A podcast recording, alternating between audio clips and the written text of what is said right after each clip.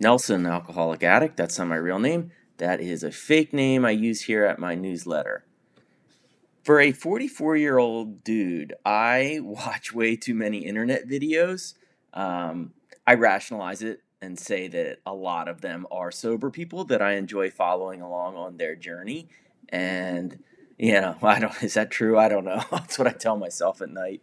Uh, and so the other day, I saw an Instagram video where a woman was dancing and shouting out all the different reasons getting sober was awesome for her, and it was fun. It was fun to watch, and she talked about a lot of the big ones. You know, about feeling free finally, about repairing damaged relationships, about getting a job for the first time that she's able to hang on to and then she said two things that really made me think. She said, first, she didn't have any hangovers anymore. And the second thing was that she said her looks came back.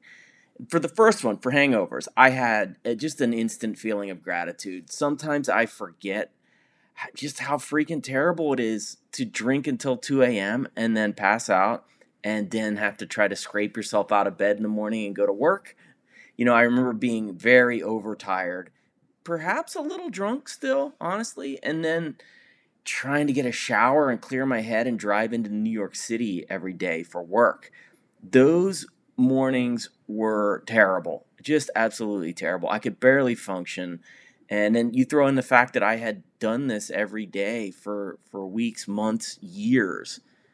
Oof, very dangerous.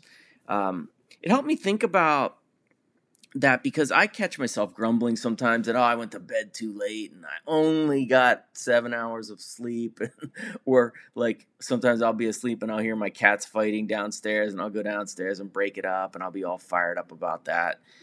Uh, it's like um I used to pass out with my face in my own puke and wake up four hours later to clean up quickly and drive through the Lincoln Tunnel along with five thousand angry FedEx drivers I'll take the cat fight breakup scenario any day of the week.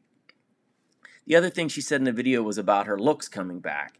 And I I never had much in the looks department, so I don't really identify with the whole like I used to be good looking and then I drank too much and looked like Jason Voorhees without the mask.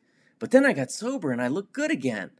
Uh, that's not that's not me. Um, but I'll tell you this, it made me think there's no question whatsoever what drinking and drugging did to my body. My God, like when I started thinking deeper about it, like beyond the looks part of what she was saying, I came up with a bunch of other things that did affect me. I'm not going to get into the anything bathroom or bedroom related other than to say I think we all probably have drunken horror stories from both of those places.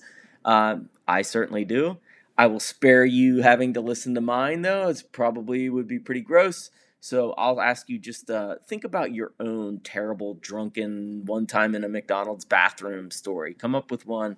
Think about that in my honor, perhaps. I'll throw out a few things though that that I did did just remember. One is basic medical care during the last few years of my active addiction, I stopped going to my regular doctor, didn't go to the optometrist, didn't go to the dentist. So think about that. During my the worst 3, 4 or 5 years that I ever treated my physical body, I had no actual medical care. That's crazy. The second one is diet and nutrition you know, I did no exercise whatsoever, um, and I ate painkillers nonstop on many days. And I, like I've described before, I have chronic pain in my feet. Um, so some days I, I would be so high that I would either not eat at all or eat one meal, and then the next day I would just catch up. I would eat fast food three times, and it, you know, you add up all that, it is just a total health disaster. And at one point.